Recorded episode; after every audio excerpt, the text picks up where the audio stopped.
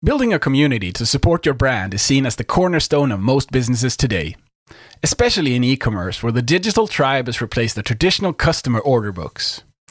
This kind of transformation can be pretty tough for most companies, and it can definitely take a long time, but it's something that most need to consider to keep up with the competition.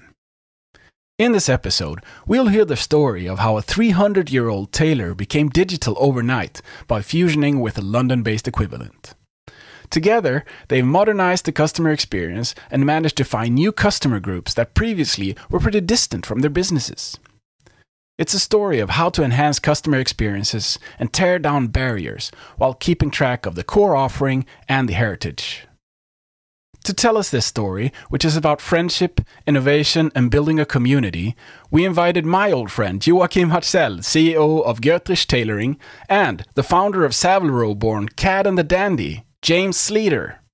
Götrich opened for business in 1730, which makes them one of Sweden's oldest family owned companies. In December 2017, Götrich was bought by a group of friends, and Joachim took over the role as the tailoring company's CEO. Cad and the Dandy is the independent tailoring company based in London, who during their 10 years in business have become one of Savile Row's largest tailoring houses. Since then, both Götrich and Cad and the Dandy have managed to find a new, younger customer group for bespoke tailoring by combining heritage with new digital processes. It's never felt more right to say hold on to your knickers, because here they are, Joachim Hartzell and James Sleater. We're so happy to have you on the show.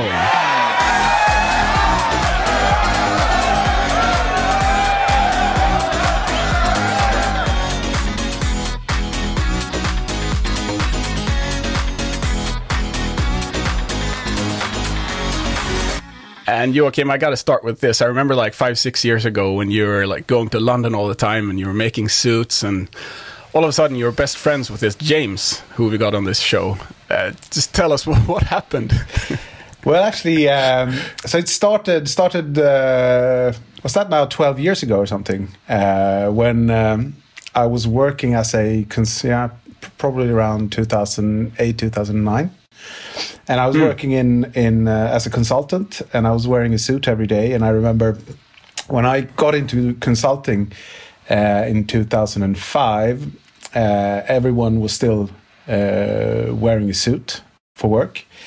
And I remember feeling a bit sort of uh, uncomfortable in the way people were dressing. So you had these two different styles of dressing. You had the old guys that had been around for, for many years, and they were uh, wearing these very boxy, very roomy, old, like uh, Hugo Boss style uh, suits. And then you had the younger guys who were more fashionable, and they were wearing these super tapered, super um, super skinny uh, suits. And I just didn't look like the look of neither of them. So I, mm. I started I started to sort of research how how do you actually wear a suit to look good and and that of course is as many will have noticed is a, is a little bit of a rabbit hole you can you mm. can go on forever and you can look at uh, inspiration from uh, you know actors hollywood actors from the 40s and 50s and and uh, and then you can go back as far as you want and and then i realized that i had to s- try to do something with that and then i uh, found this new tailoring company that was started by two young bankers, James and Ian. And mm. and they were uh, they were just starting up on Savile Row, so I, I took the chance uh, when I was over in London and and booked myself in. And I think James, we spent probably two, three hours that day just discussing cloth and, and tailoring and, and uh, the craft. Uh, and that, that's where it all started. And James, you remember this Swede then coming in through the door?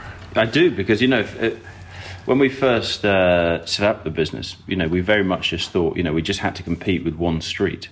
And mm. then actually, the moment you launch your website, you realise that actually you're, you're, not just competing with one street in the sense of Savile Row, you're actually competing against the world. So we had a couple of um, international orders from, you know, from Russia and, and, and, from Sweden in the early days. And it was just, you know, I remember it's a bit like when you get your first appointment in the UK, you're kind of like, wow, crumbs, we've actually got a customer and then you yeah. get your first sort of foreign customer, you know, flying in to see it, and you're like, wow, we've actually got our first guy flying in to see us. You know, it's not just a local guy that's walked past the shop. So you know, it was great. So actually, you know, it's, you know, I mean, every customer coming through the door is exciting, but actually, you know, it's uh, you know, it, it, it probably made it more special for for Yuka coming to London to get a suit, and uh, it obviously made it more mm. special for us making a suit for a guy flying in for the experience. And you know, he's not he's not half a bad guy. So you know, we got, we got he's yeah. not all good, but you know, we got on, we got we got on, we got on quite well, and uh, you know, we're able to sort of chew the fat on a lot of uh, a lot of mutual ground.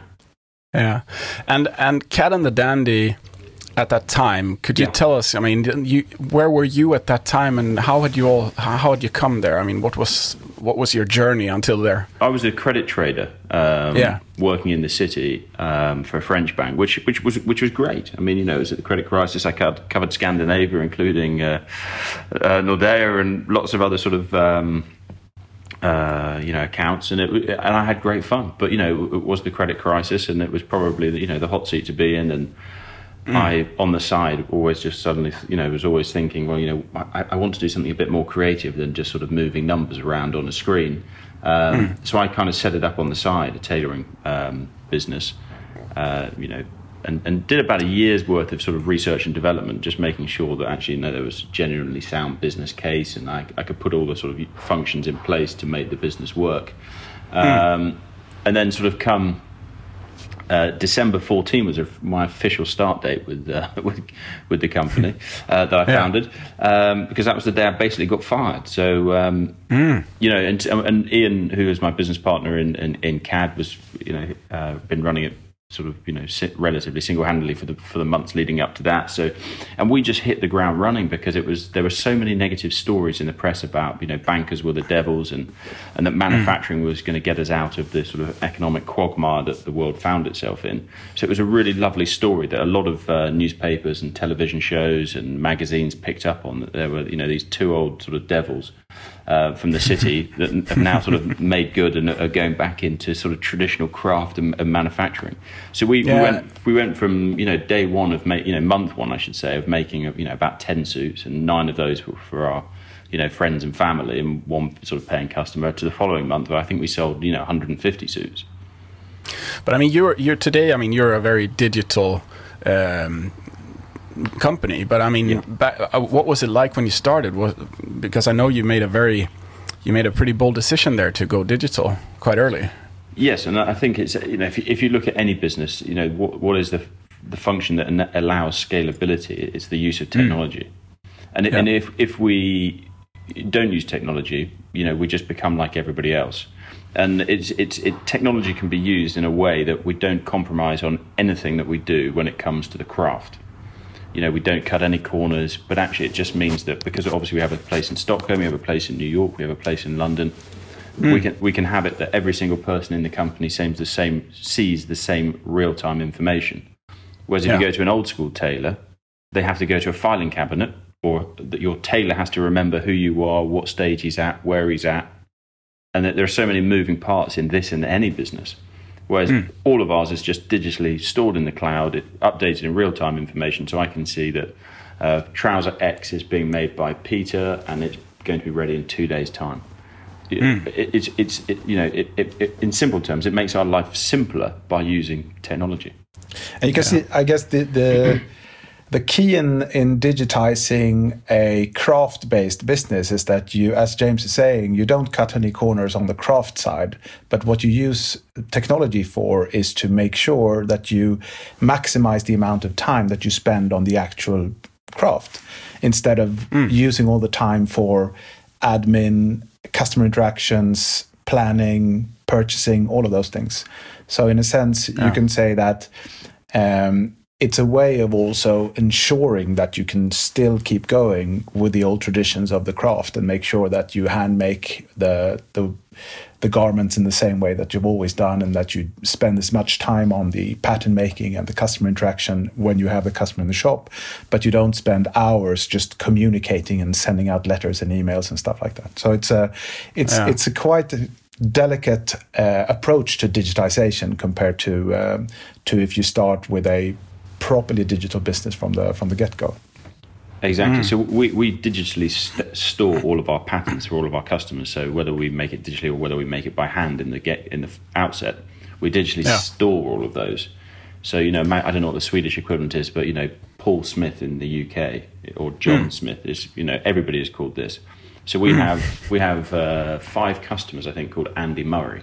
Not the Andy Murray, the tennis player, but we have five, five customers called Andy Murray. So you, Yeah. Every single time you have to try and remember which paper pattern belongs to that specific person. Whereas hmm. if you can digitally store that and you say Andy Andy Murray with his email address in it as like the file name, you can never Yeah. make a mistake. But also, most importantly, you can find it immediately. We've made hmm. 55,000 suits, and at one point, we literally had an aircraft hangar full of paper patterns. Hmm. And it, it was just Yeah. the most inefficient uh, thing. But and also, like from a risk perspective, of that burning down, we would lose all of that sort of intellectual property of all of those customer suits. That's So- one thing. I mean- the other thing is that I mean, as as uh, I think it was yesterday, we had a guy in that came into London to have his measurements taken. He did the cloth selection, then he was back in Stockholm. Then we did the first fitting on that customer, and then you know, depending on where he's going to be for the third fitting. Uh, we will then make sure that his garments will be in the in the place where he wants to come, and that's also something that you couldn't do without technology. You need to have that sort of information sharing capabilities in place to be able to to to run like that. Yeah, exactly, exactly. And I, I- I'm just thinking back then. Uh, so James, when you and your partner there, Ian Meiers, when you decided to do this and go go into tailoring on Savile Row, I'm just thinking, you know, that's that's a pretty uh, significant challenge to take on. It, it is and it isn't. Um, in the sense that when, when in 2008, when we were doing our sort of research into, uh, my family used to make cloth, so I, you know, I kind of kn- know the trade. And Ian's mother was a uh, couturier, so you know, we, we, we were in Yeah. and involved, you know, in the peripheries of everything. Um, But when we were looking at the business, we were kind of thinking, you know, if you want to go and buy something, you want to know the price. But not one company on Savile Row in 2008 published its pricing online hmm. and there were so many barriers for to get a customer through the door. They wanted to make themselves look austere. They weren't particularly welcoming places. They only ever spoke about how expensive everything was, and it just put off a wave of people. And if we, hmm. we just thought, well, you know, we're young guys. We're, we're you know we've been making a pound or two, um, and actually we want to get some you know get get a nice suit and pay a fair price for uh, you know a fantastic product. So it, actually filtering out all the stuff that Savile Row did wrong uh, and, and, and saying, right, we want to be the counter to that, actually really made it relatively easy for us from from the outset.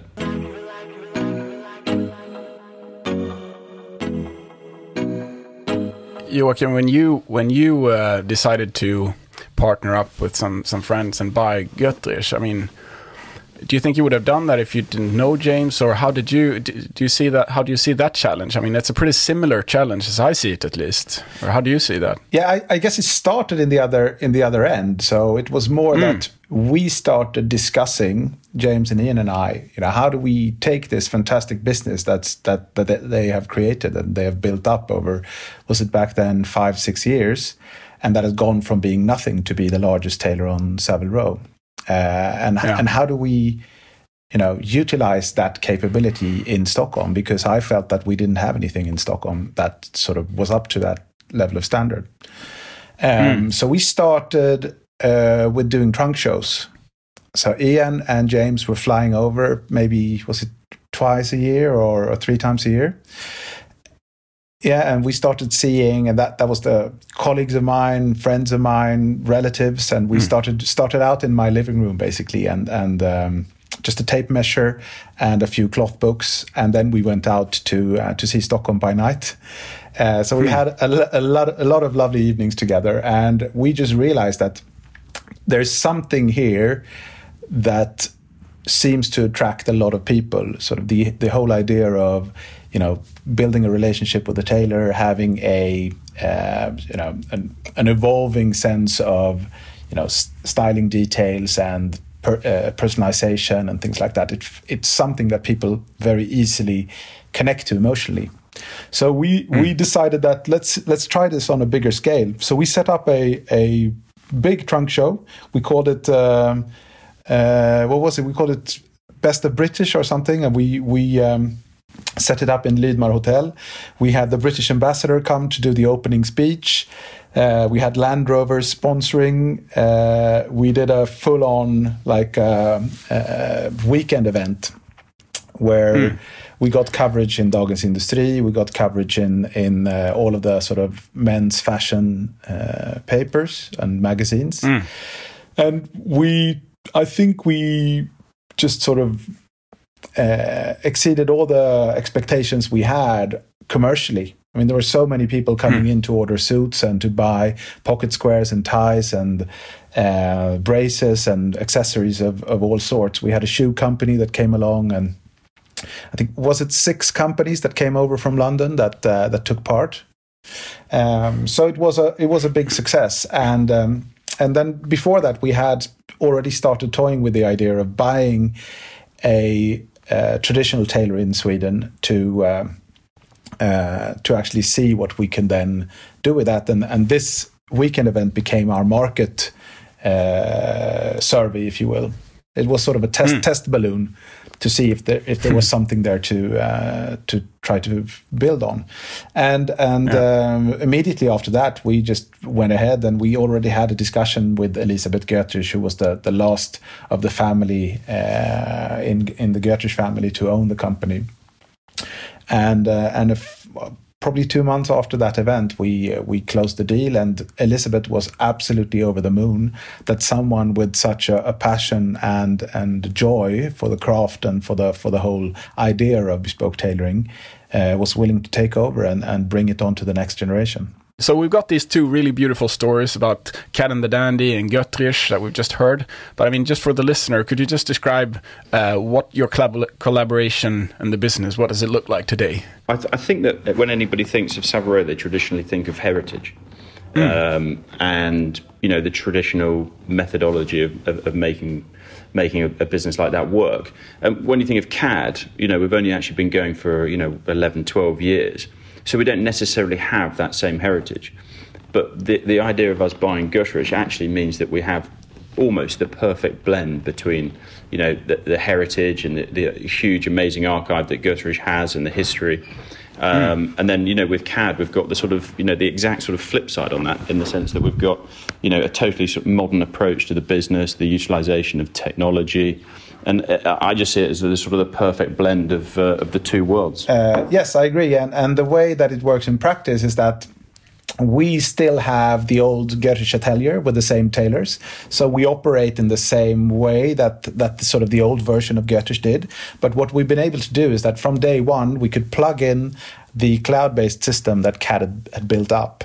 And then we can, uh, on, a, on a very flexible way, uh, we can then decide how we implement the different uh, components of the business in our processes on a daily basis. So it could be, you know, sourcing cloth. So when you buy cloth, uh, the the pricing of how when you source it will be very much dependent on the volumes. And being a small tailor with only three, four employees in Stockholm, of course, make, makes it really difficult to have any purchasing power towards the big uh, mills. Whereas CAD, being the biggest buyer in the UK, already has a uh, contract under which all those uh, prices are governed. So what we do is that we just go onto the system, we put the cloth order on, and that will then be sent automatically to uh, to the location where it's going to be made up. So that's that's that's one thing. Then the other thing is that we also have, so we have the atelier in Stockholm, where we have the the Götrich tailors, but we also have full access to the ateliers of Cad and the Dandy, with with over hundred tailors. So regardless of how many orders we take in, we can always then digitally find the right tailor to make that particular garment. And as James often says, uh, tailoring has nothing to do with terroir or, or geography. It's all about just making sure that you have the right skills, it's the right pair of hands that does the right task, which means that we can then, you know, decide that when we've made the pattern and we've done the, all the sort of the work uh, before we put the order through, we can then, regardless of, of where that person is in the world, we can then get started on the garment and the production of the garment, which we also means that we can then cut the lead times quite a bit. So it's it's all sort of a centralized hub for both uh, creating patterns digitally, sourcing cloth, and then it's a production planning system and then on top of that there's the customer interaction so that you also get you know notifications when your suits are ready for fittings, when you uh, when the suits are made ready for a pickup or whatever it might be. Just to put some flesh on the bones about how big a difference purchasing power makes mm. in our in our industry. Yeah. If if if I was to go and buy a button from one of the British merchants that sell buttons, mm. a horn a horn button, so you know uh, the best button that we can mm. buy, would cost us about between one pound ninety and two pounds ninety. Mm. We buy them directly from the, the farmer who, who, who grows them in India for 31p a button. Mm. So you have 10 uh, buttons on average on a jacket. Mm. So, you know, we're buying 10 buttons for the same prices that we would buy one from in the UK. Yeah. And no, no buttons are made in the UK. They're all made either in China or India. Uh, you know, and so by going direct to the source, you're cutting out so many middlemen. Mm. But all these tailors that are only making sort of 100 to 300 suits a year, they have to buy each button for each job. Whereas we know that we're going to make 5,000 blue suits this mm. year. I know that I can commit to buying X amount of, you know, blue dyed blue horn buttons. Yeah, yeah I can imagine. And it, it, it, it's amazing how much, you know, just with the efficiency of business and, and, knowledge and also regulating your cash flow, that how much of a difference that can make to not having to charge £5,000 for a suit, but charging £2,000 for a suit. You look at your industry, I mean, that for me um, has has a very as you as you said earlier the heritage is long and also the way of, of the craft and the way that these uh, your competitors are to still work I know some today. I mean seems very still very kind of traditional. And then you guys have this setup. I mean for me that's a that's a mind-blowing kind of transformation or or difference. One of the main things we differed from everybody from from the outset is we charged everybody 100% up front mm. for an order. Now, most on people on Savile Row traditionally wouldn't charge anything. Mm. They'd maybe charge a deposit. Nowadays, they probably charge about 50%. There's an old English saying that says you only ever pay your tailor when you go mm. in to buy your next one. So everybody was front, all these tailors were front running all this risk of other people from a customer base that travels that you can't control. And fundamentally, my argument on it was if I'm a builder and I build an extension on your house, I can knock on your front door and say, right, it's now done. Mm. It's, it's with you. Are we okay to settle up the invoice? If I've got your suit hanging up in my shop and you're in Kuala Lumpur, I can't say to you, right, pay, pay, pay, come and pay for the suit. So you're uh, controlling your cash flow is very difficult for any business, but doing it from a tailoring perspective, um, you know, is, is, is, is another level of confusion. So when we set up and we say, right, we're going to charge everybody up front, and this is why, every, everybody in our trade said, well, you, you won't be able to do it because no one ever in our trade has ever done it mm. that way. And actually, it's one of the, the easiest, simple things. And once you explain it to a customer, that's the reason why we do it. I, I, I don't think we've had a person in the last two years that said oh, that doesn't make sense. No, and that was also mm. one of the hardest things for the uh, for the old tailors in Götrich to uh, to accept that we implemented this straight away in in the new updated get version of Götrich, that that we took payment uh, on day one. And as James said, we it's so easy to uh, to explain why we do it, and um, we also say that we then we don't have to take any credit risk. We don't need to uh, charge the customers for any credit losses. So us having a background mm. in finance, all the all the um, uh, co-owners of this has also made it easier to to speak in those terms and to, to reason in those terms.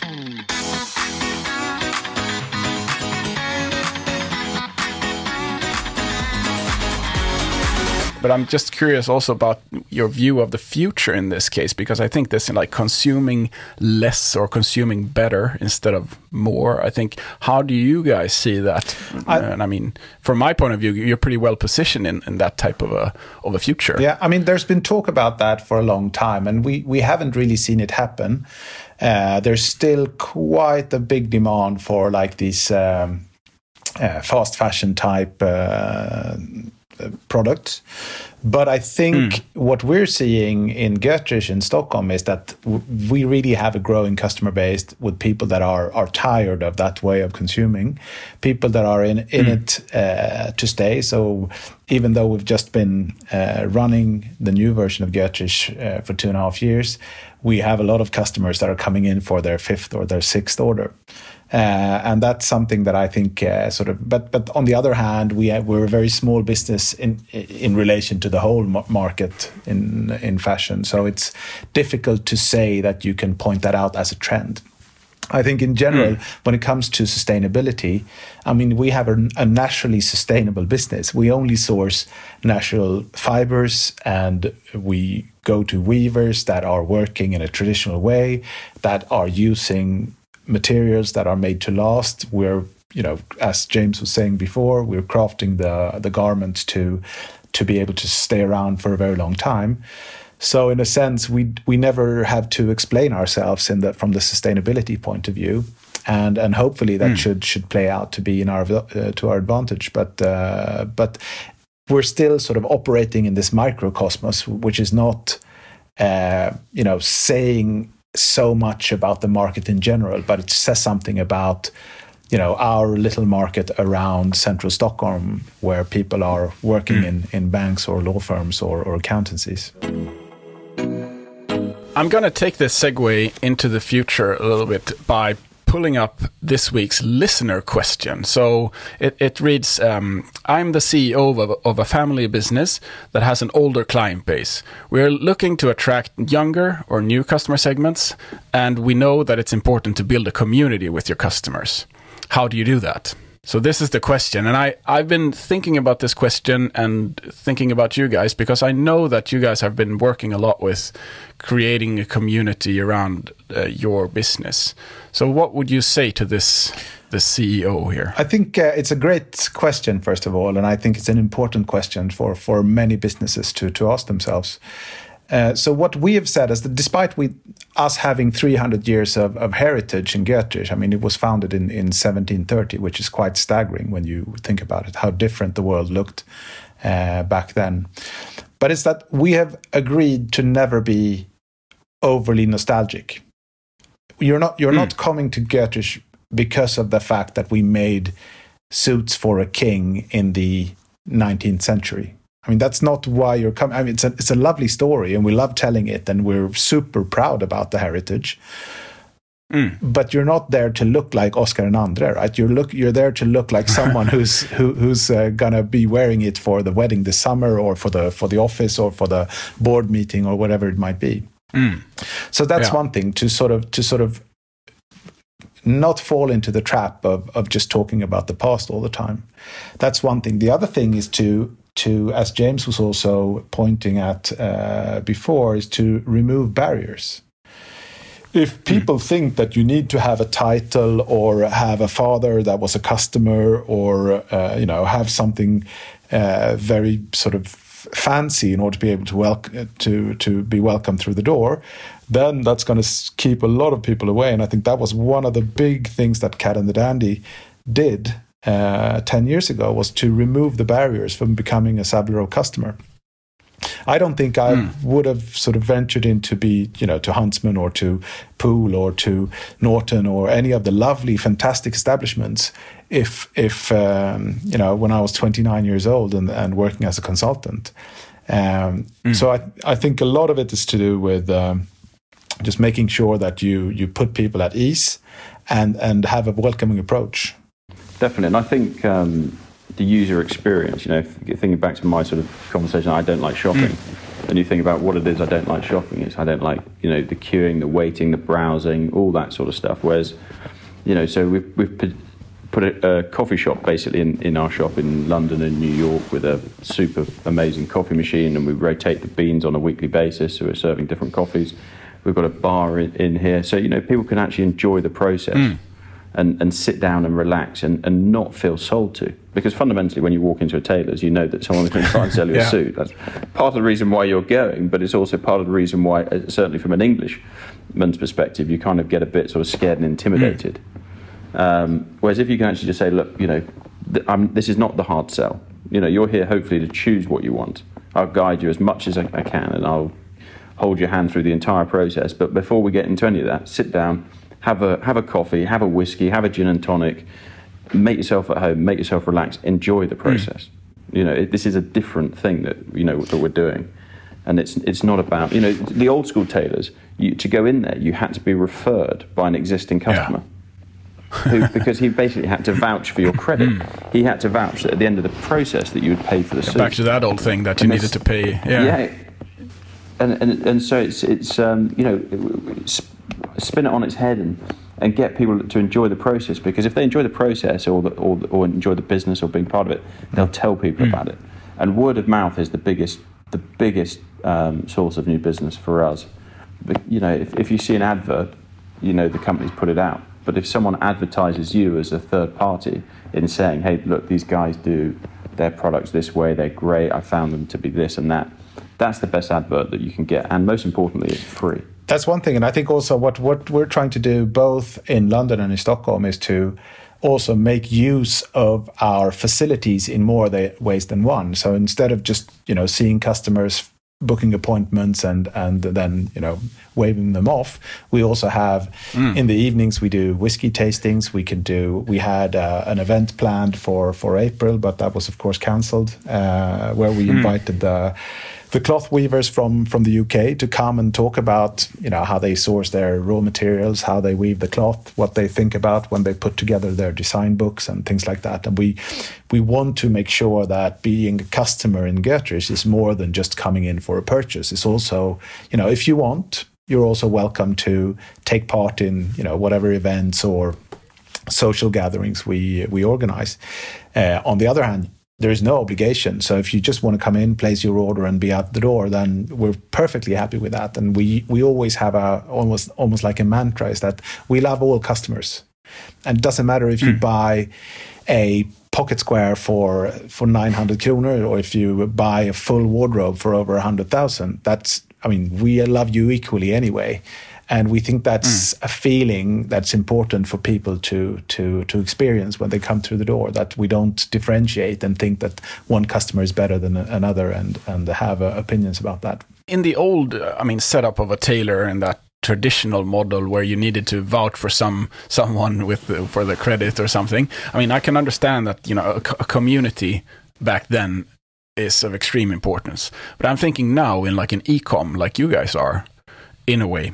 Then, I mean, in what way do you think that uh, building a strong community is important for e-commerce?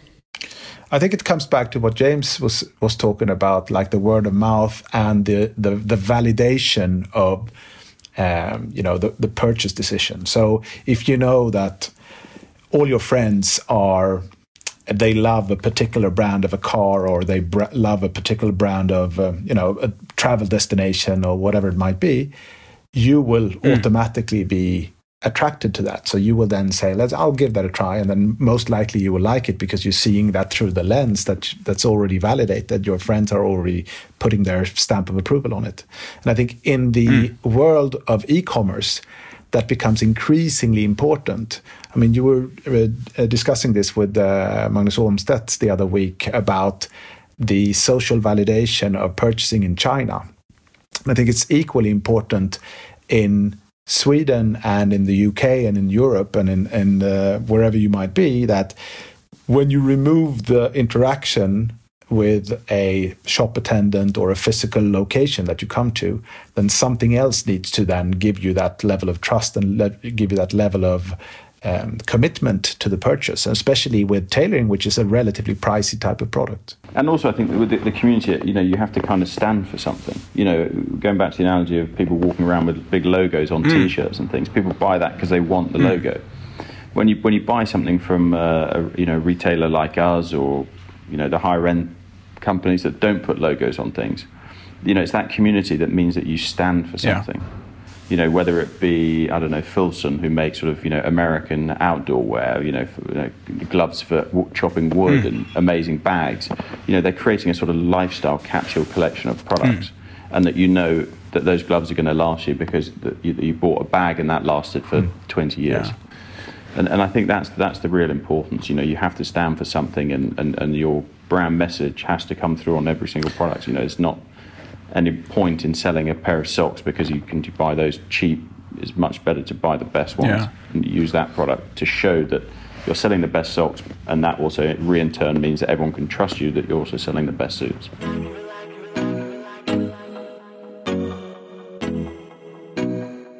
I'm thinking about then building that type of community.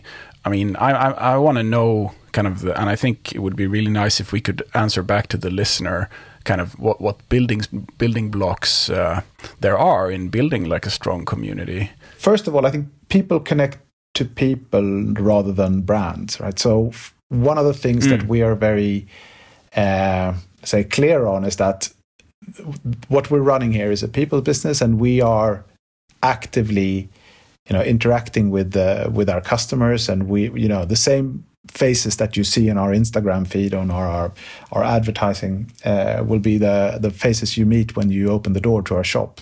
That's that's one thing. Mm.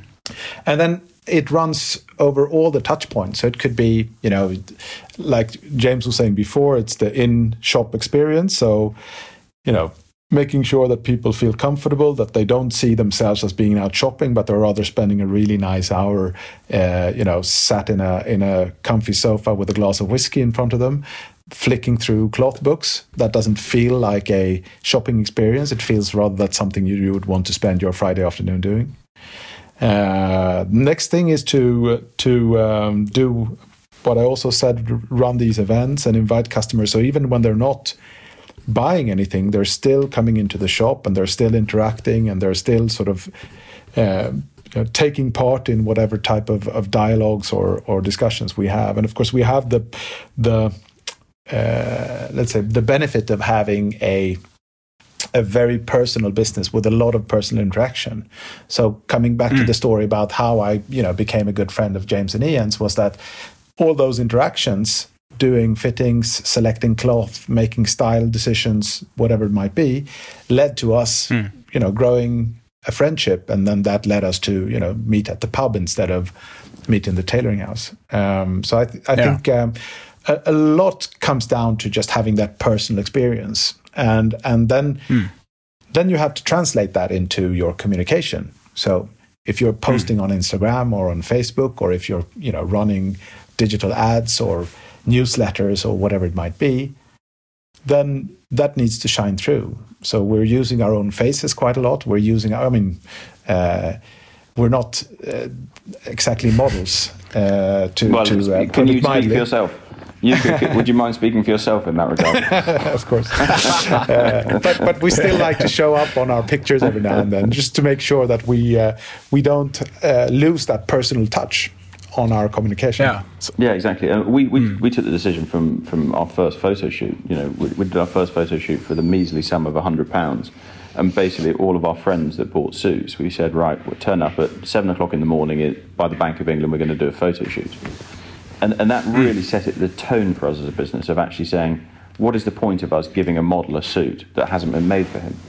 Because it doesn't represent no. fair value of what we're actually doing you know, and mm. uh, it makes just much more sense to use customers as a, you know as our models. Mm. We've made the suit for them and let the work speak for itself. But going back to that, creating a community, I think it's also really important to sort of you know add value to, to you know to the proposition. So it's not you know from us yeah. we're buying a product, but it's about how we add value to you buying that product, passing on information, mm. making you enjoy the experience, having you in for a cup of coffee, inviting you to a wine event, inviting you to a different thing that we're doing, taking you to the rugby, or you know whatever it is. It's like adding value. It's, it's something different. You're coming in to buy a suit, but we're going to try and give you so much more along the way. I have seen both of you in the ads, and and um, looking at that, there's something about you know true substance in what you guys are are building in that community of yours. How do you, how do you see that as as uh, being being authentic? I think I think it gives the people, you know, customers and people that view us the sort of the greatest reflection of who of who we are. There's no there's no mm. point trying to you know to, to cheat people and, and, put on you know supermodels on our website because not everybody that mm. walks through the door is a supermodel. You know, just take Jocke as an example. You know, he, is, he is he is like the rest of us, just an average Joe, and they're the they're the customers we want because that that represents the world. So it, it's it's mm. much better that we are you know authentic in in, in, in telling our story and and, and our, you know and the work that we produce. There's there's no point mm. trying to airbrush things and, and and put a suit on that someone that's not been made for them. It, you know, No. it's about reinforcing it every single turn without ramming it down people's throat. That every single person on our website is either a member of staff or a customer. And the same for all of our social channels. Either a customer or a staff. It's not a paid model. We've never paid for models, and I, I hope we never will. Another building block that I think we touched on earlier is is this about uh, tearing down barriers. I think you touched on it there uh, a bit, but I I'm just curious if you could just let us in on, you know, what you've done to, to to make it more accessible for a new audience to go into your business. Yes, I- I- I- interesting. Oh, sorry. Go ahead, James. Yeah, look, well, go, going back to um, you know what I said when we when we first set up the business, it was you, you needed to have the information readily available rather than have to fight for it. Because if you can front end some of that, those questions, you, you immediately lower the sort of barrier of people to come through the door. So going back to the point on price, you know, we, we basically said on our website from the get go, we want to be absolutely clear about how much everything costs. There- There's no two tier price Yeah. structure. You know, if you're a, a rich Arab that comes through the door, you pay the same price as uh, the next English guy that walks through the door. There's no sort of hidden mirrors or you know du- duplicate pricing for people. Um, and if you can afford an Aston Martin, you still want to know how much it is. And if you can give people the information about how you make things, you can explain them things to them without sort of trying to teach them to suck eggs, but people can delve deeper if they want to you, you immediately lower that barrier of risk of uh, people coming through the door that they're not going to understand what it is you do. That they're going to. I mean, we, we- even now, we still get people coming through the door, uh, who, you know, who I promise you, grown men sweating with fear, because it's the first step on their journey, and you know, it's it's our role and responsibility to kind of put them at ease. But ev- everything So that people, pe- yeah. So people people think they need to know a lot of things before they come in. Eh, so to Exa- say. And eh, I exactly. mean, and whether you're Yeah. 20 or whether you're 60 mm. and it's your first suit, everybody's been at that point. The first time any of us take up a hobby, the first time any of us go mm. and buy a bottle of wine or choose a wine from a wine list, we've all been there. We all know what it's like to be a rookie in something. To, to not have hmm. any information or knowledge or particular understanding of things, and I don't think any of us should ever be, you know, apologetic for it but we hmm. need to make it that we, we can give people the, the, the, clearest, most concise information that they need. And obviously, different people want to understand and know different things. Hmm. And, and we've got to make sure people we don't try and make ourselves appear sort of aloof. We had a customer about this is four or five years ago now, so I'm hoping that the world has changed a little bit. But we, we, we, we had we had a customer that came into our shop and he said, I'm, I'm interested in buying a dinner suit for my wedding. Said, okay, how did you hear about us? He said, well, actually, I didn't hear about you, but I went into another shop on the street and they wouldn't tell me the price. They just kept hmm. they kept saying it was frightfully expensive. It's like, well, it, it might be hmm. frightfully expensive, but you know, shall I be the judge of it, whether I can afford it or not? You know, think of Mark Zuckerberg. If he walked down the street, apart from everyone recognizing his face, you would think he was, you know, just an average Joe. He's not an average Joe. yeah. But nowadays, you can't make an assumption on who anybody is. Uh, if you think about the the difference between the customer base that we have in Götrich today and what we used to have when we took over the business, it's it's an enormous difference. Um, uh, we had a, probably an average age of sixty plus. Uh, before we came in, and then just by changing our approach to communication our, and our approach to the business, we now have everything ranging from you know your Mark Zuckerbergs of Sweden to people working in fashion shops, uh, like 25 year old guys that are super excited about it. And they will, have, of course, come in with a different um, viewpoint on, on what they want to do, you know, how much they want to spend and how much they want to, to uh, put, put through as, as their first order. But it's, it's something that is very, very visible that just making sure that we communicate in a way that it's much more welcoming makes it easier for those guys to come in. You don't need to fulfill any criteria that we have to become a customer of ours. It's everyone's welcome if you if you are uh, excited about the products we make. And I think, I mean, these um, building blocks, I think for me seem pretty generic. I think you could apply them to building a community in almost any type of industry, or, or do you agree? Yes, absolutely. But I think it's easier if the product itself sort of uh, hits an emotion.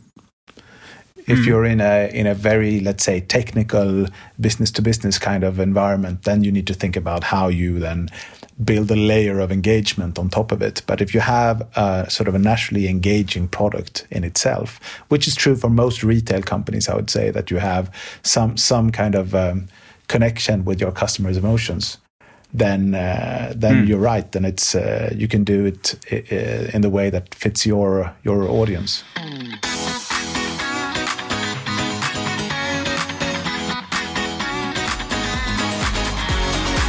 James, Joachim, thanks so much for helping our listener get a little bit more savvy when it comes to building a community. I think this was really valuable. Um, I'm thinking about uh, where where we are today in this this spring of 2020, which has been extreme f- from from most people. Uh, I saw that you guys are currently offering this uh, face mask that you that you've made. I think it looks really great. Um, and it even made me want to wear one. But I mean, I mean, beyond that, what what what's this spring been like for you guys? I mean, from um, from from a UK and a US perspective, it's been you know it's been incredibly hard. Um, mm. Back in the UK, post December, when there was a sort of clear decision on the route of Brexit, the whole economy had this massive upturn. You know, people people mm. even though if they were walking down a path uh, they didn't like, at least they knew they had to walk down the path. Whereas before, we'd just been mm. stuck at this junction. So, December, January, February, beginning of March, we had the most incredible um, start to like a catch-up yeah, effect. the most incredible yeah. start to the year. People again just thought, you know, what, we can continue our, you know, our lives. You know, things are things are you know ticking along, um, and you know, mm. we are now where we are in the beginning of June, and you know, all businesses, um, unless you know, unless you're Amazon or whatever, you know, seem to be, you know, at a, at a huge um, disadvantage to, you know, we, you know, we don't particularly have a huge online offering. Obviously, as, as bespoke tailors, it's not our main product line. It can't really be sold uh, sold online. Um, most of the hmm. tailors on the, on Savile Row only get about 25 to 30 percent of their business in the UK. Um, whereas obviously we having a place in, in Stockholm and New York are a little bit uh, more protected to you know single uh, country economics. Um, but you know fundamentally, I think that you know at, at, at its height we were about ninety five percent down. Um, you know in uh, in April and May. Um, and, we, and we've had to, you know, we have to be a little bit creative about what we do and, and how we do things going forward. So, you know, we've started doing a, you know, customer outreach program, you know, you know, traveling tailor, which, you know, in 10 years we've never done. But, you know, I, th- I think mm. fundamentally we are going into a different world. And whether that's only for a short period, it, you know, time will tell. But, you know, we have to continually evolve and adapt. And I've always prided myself on that we are the most progressive company on Savile Row. And now's our, now's yeah. our time to shine. Now's our time to continue showing everybody that we can still mm develop, we can still adapt, and we can you know see what the world take you know where the world takes us, and and hopefully you know is a, the Darwinian theory of the, the, the strongest will survive. You know my my attitude for for Götrich and, and CAD is that you know we will be the strongest, best placed position tailoring companies to to you know to ride out this storm. And if you if you just look you know across the street from you, I mean, and, and the businesses on Savile Row, has it has it been different for you for you compared to them? Or the, the head see, the head of that? the Row Tailoring Association um, put yeah. out a press release uh, at the end of last week saying that social distancing and tailoring are not compatible. It's like trying to mix oil mm. and water. And I think that's kind of like a window into the old school Row world. I think it's I think it's mm. an absolute you know, we all obviously Sweden is taking a slightly different approach to you know to the UK and the US, but social distancing is going to be the new normal. Whether it's right or wrong, mm. that's not my position to you know to uh, to say. But what I know is mm. that we have government guidelines that says we have to do this. So if we as a business come out and say, well, we're not going to do it, it, it just shows how small-minded we are. So we we will make yeah. it work we will find ways. We, ha- we you know, we're already deep into the process of finding ways. You know, we're, your business is allowed to conduct, conduct, businesses outdoors. So, you know, we have a, mo- a mobile mm. tailoring studio. So we can take it. To, we take wow. it to people's houses, yeah. not a problem. And and and and, and it's mm. about being resourceful and adapting, and not getting stuck, and you know, in, into a, a, way of doing businesses that, that business that becomes then outdated. You know, I, I want to be at the yeah. forefront of, of uh, of every single development that any tailoring business or retail business.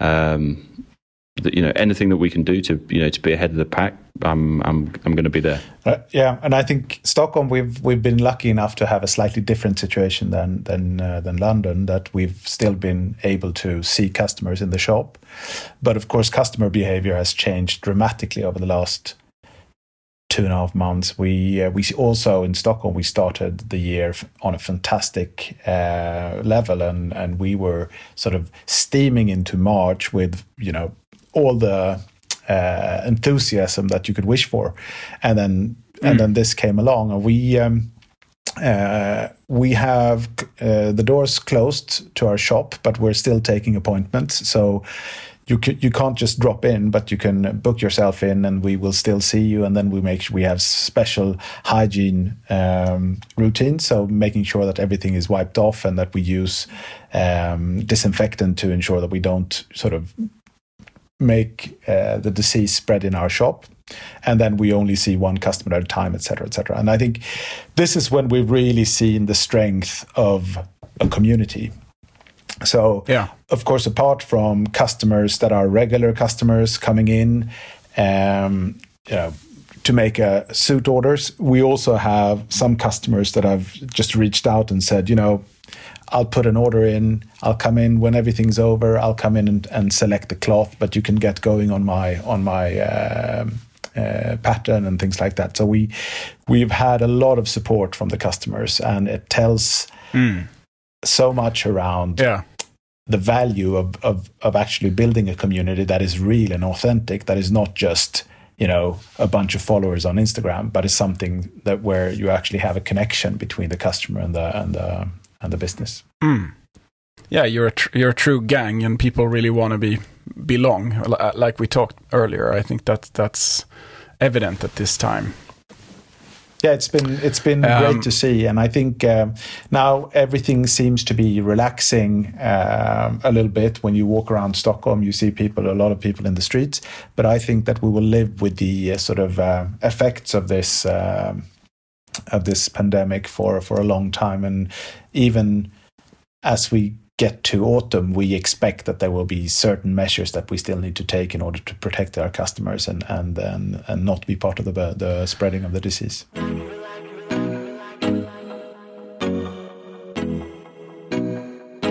Um, we've got this uh, recurring question that we want to ask our, our uh, guests, which is if you have somebody that you would like to, us to interview or if you want to recommend somebody, and then who would that be?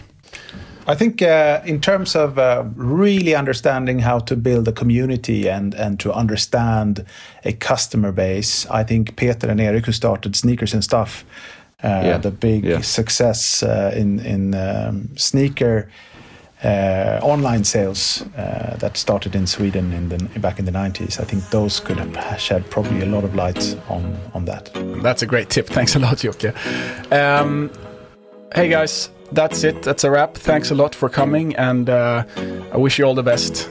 Thanks for having us on and letting us tell our story. Thanks for having us.